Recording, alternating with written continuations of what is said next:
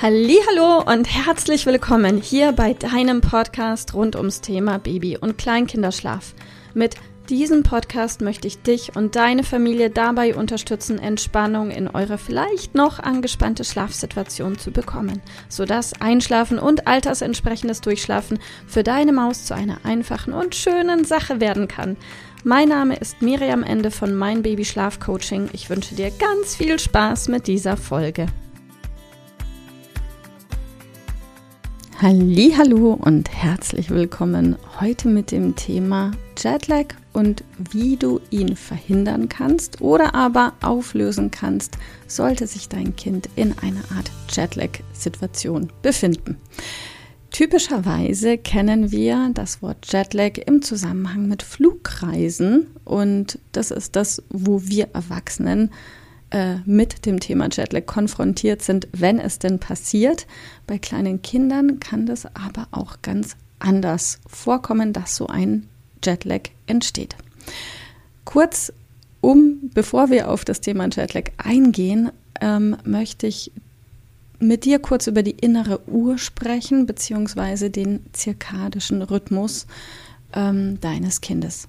Die innere Uhr deines Kindes und von uns Erwachsenen auch wird durch die Sonne gesteuert, durch einen Tag-Nacht-Rhythmus, durch ein Hell-Dunkel und diese wiederum steuert Stoffwechselprozesse bei uns im Körper.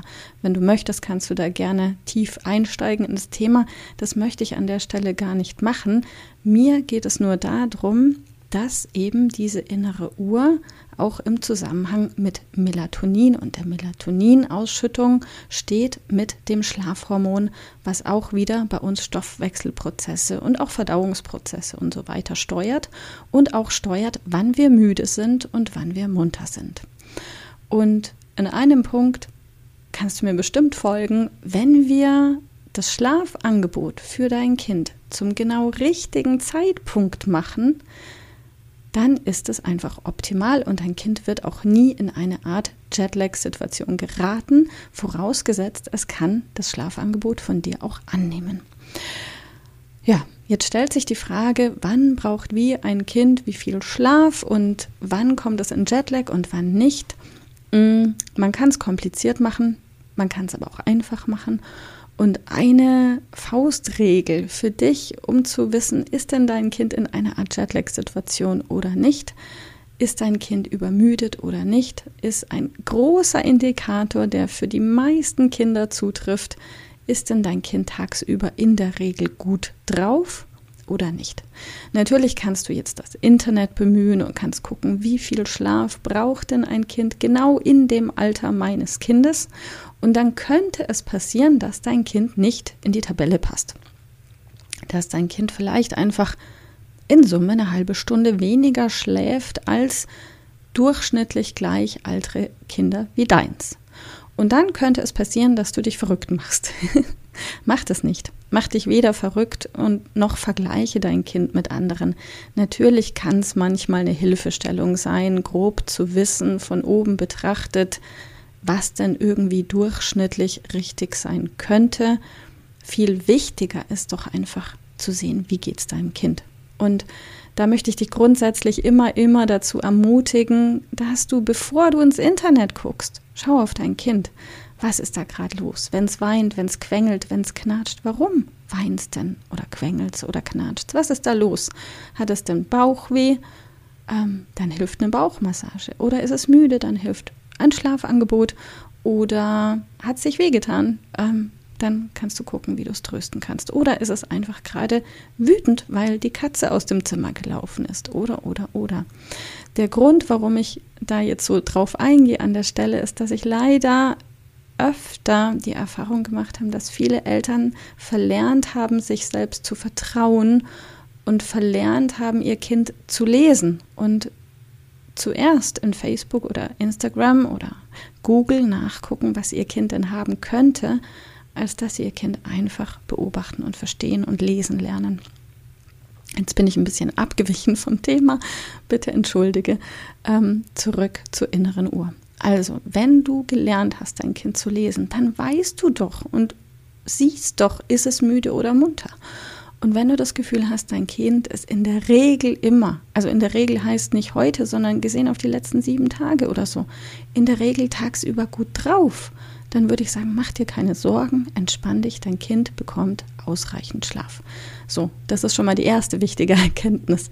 Die nächste wichtige Erkenntnis im Beobachtungs- und Lernprozess ist auch, wenn dein Kind denn öfter knatschig sein sollte, dann liegt die Vermutung nahe, dass es vielleicht tatsächlich irgendwo zu wenig Schlaf bekommt und sich noch oder oder und sich noch nicht die Menge an Schlaf nehmen kann, die es gerade braucht.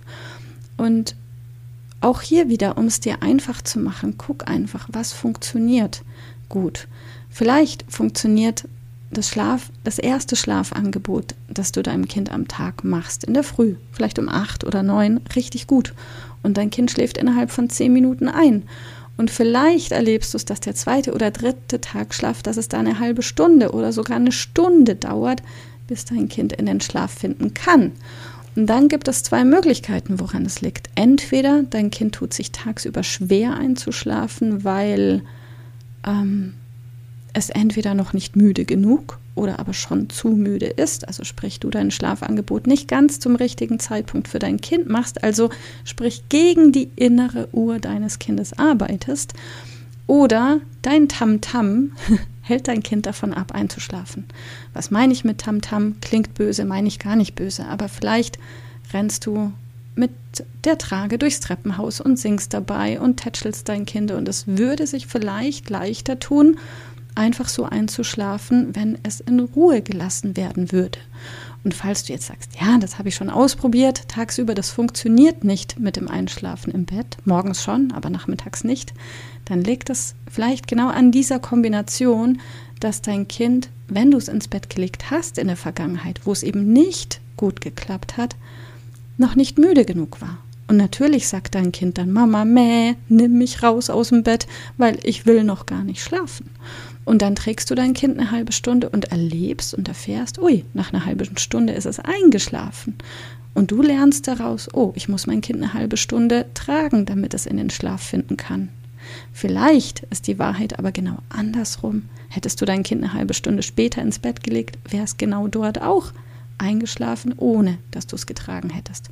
Nur mal so als Impuls.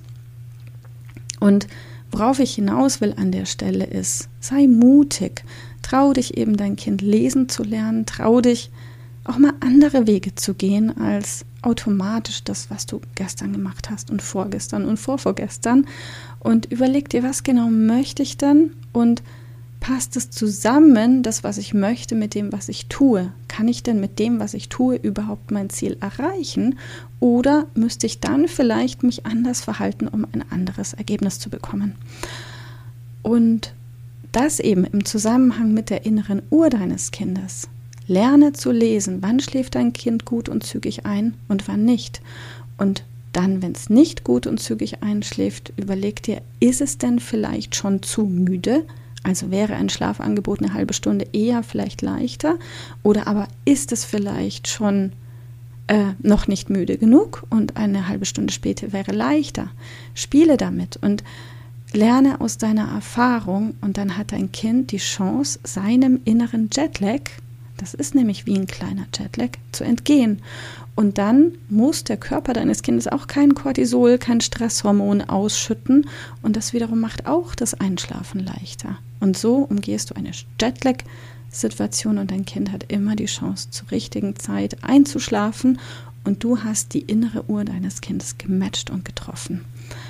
Also, zusammenfassen lässt sich sagen, beobachte, wann, zu welcher Uhrzeit dein Kind entspannt einschläft. Stell dir immer erstmal die Frage, ist es vielleicht schon zu müde oder aber noch nicht müde genug? Lerne aus deinen Beobachtungen, setze um, sei mutig und egal was du umsetzt, setze es mindestens für drei, eher für fünf Tage um, Ansonsten ist es gar nicht möglich, eine valide Aussage zu treffen, weil ein Montag in der Kita oder bei der Tagesmutter viel stressiger ist, vielleicht auch als ein Sonntag zu Hause. Und, und, und, es spielen viele Faktoren rein, warum eine einmalige Beobachtung du da niemals eine Regel draus machen solltest. Für dich nicht und für dein Kind nicht. So, das war eine relativ lange Folge für heute. Bitte entschuldige. Normalerweise fasse ich mich kürzer. Ich wünsche dir einen ganz, ganz schönen Tag. Viel Erfolg und Freude beim Mutigsein und bis bald. Tschüss. Ich hoffe, dass dir diese Folge gefallen hat und vor allem auch, dass sie dir weiterhilft. Falls ja, freue ich mich sehr, wenn du uns auch auf Instagram und Facebook besuchst. Dort teilen wir täglich wertvolle Tipps mit dir rund ums Thema Babyschlaf, die dir dabei helfen sollen, mehr Schlaf und mehr Lebensqualität zu bekommen. Die Links dazu findest du unten in den Show Notes und solltest du dich vielleicht auch beruflich verändern wollen, weil du dich schon längere Zeit fragst, ob das, was du im Moment machst, wirklich alles gewesen sein soll, dann kannst du dich gerne um einen Ausbildungsplatz zum Schlafcoach für Babys und Kleinkinder bei mir bewerben. So oder so. Die Links findest du in den Show Notes. Kontaktiere uns einfach. Wir rufen dich ein für ein kostenloses Infogespräch. Ich freue mich auf dich, deine Miriam. Tschüss.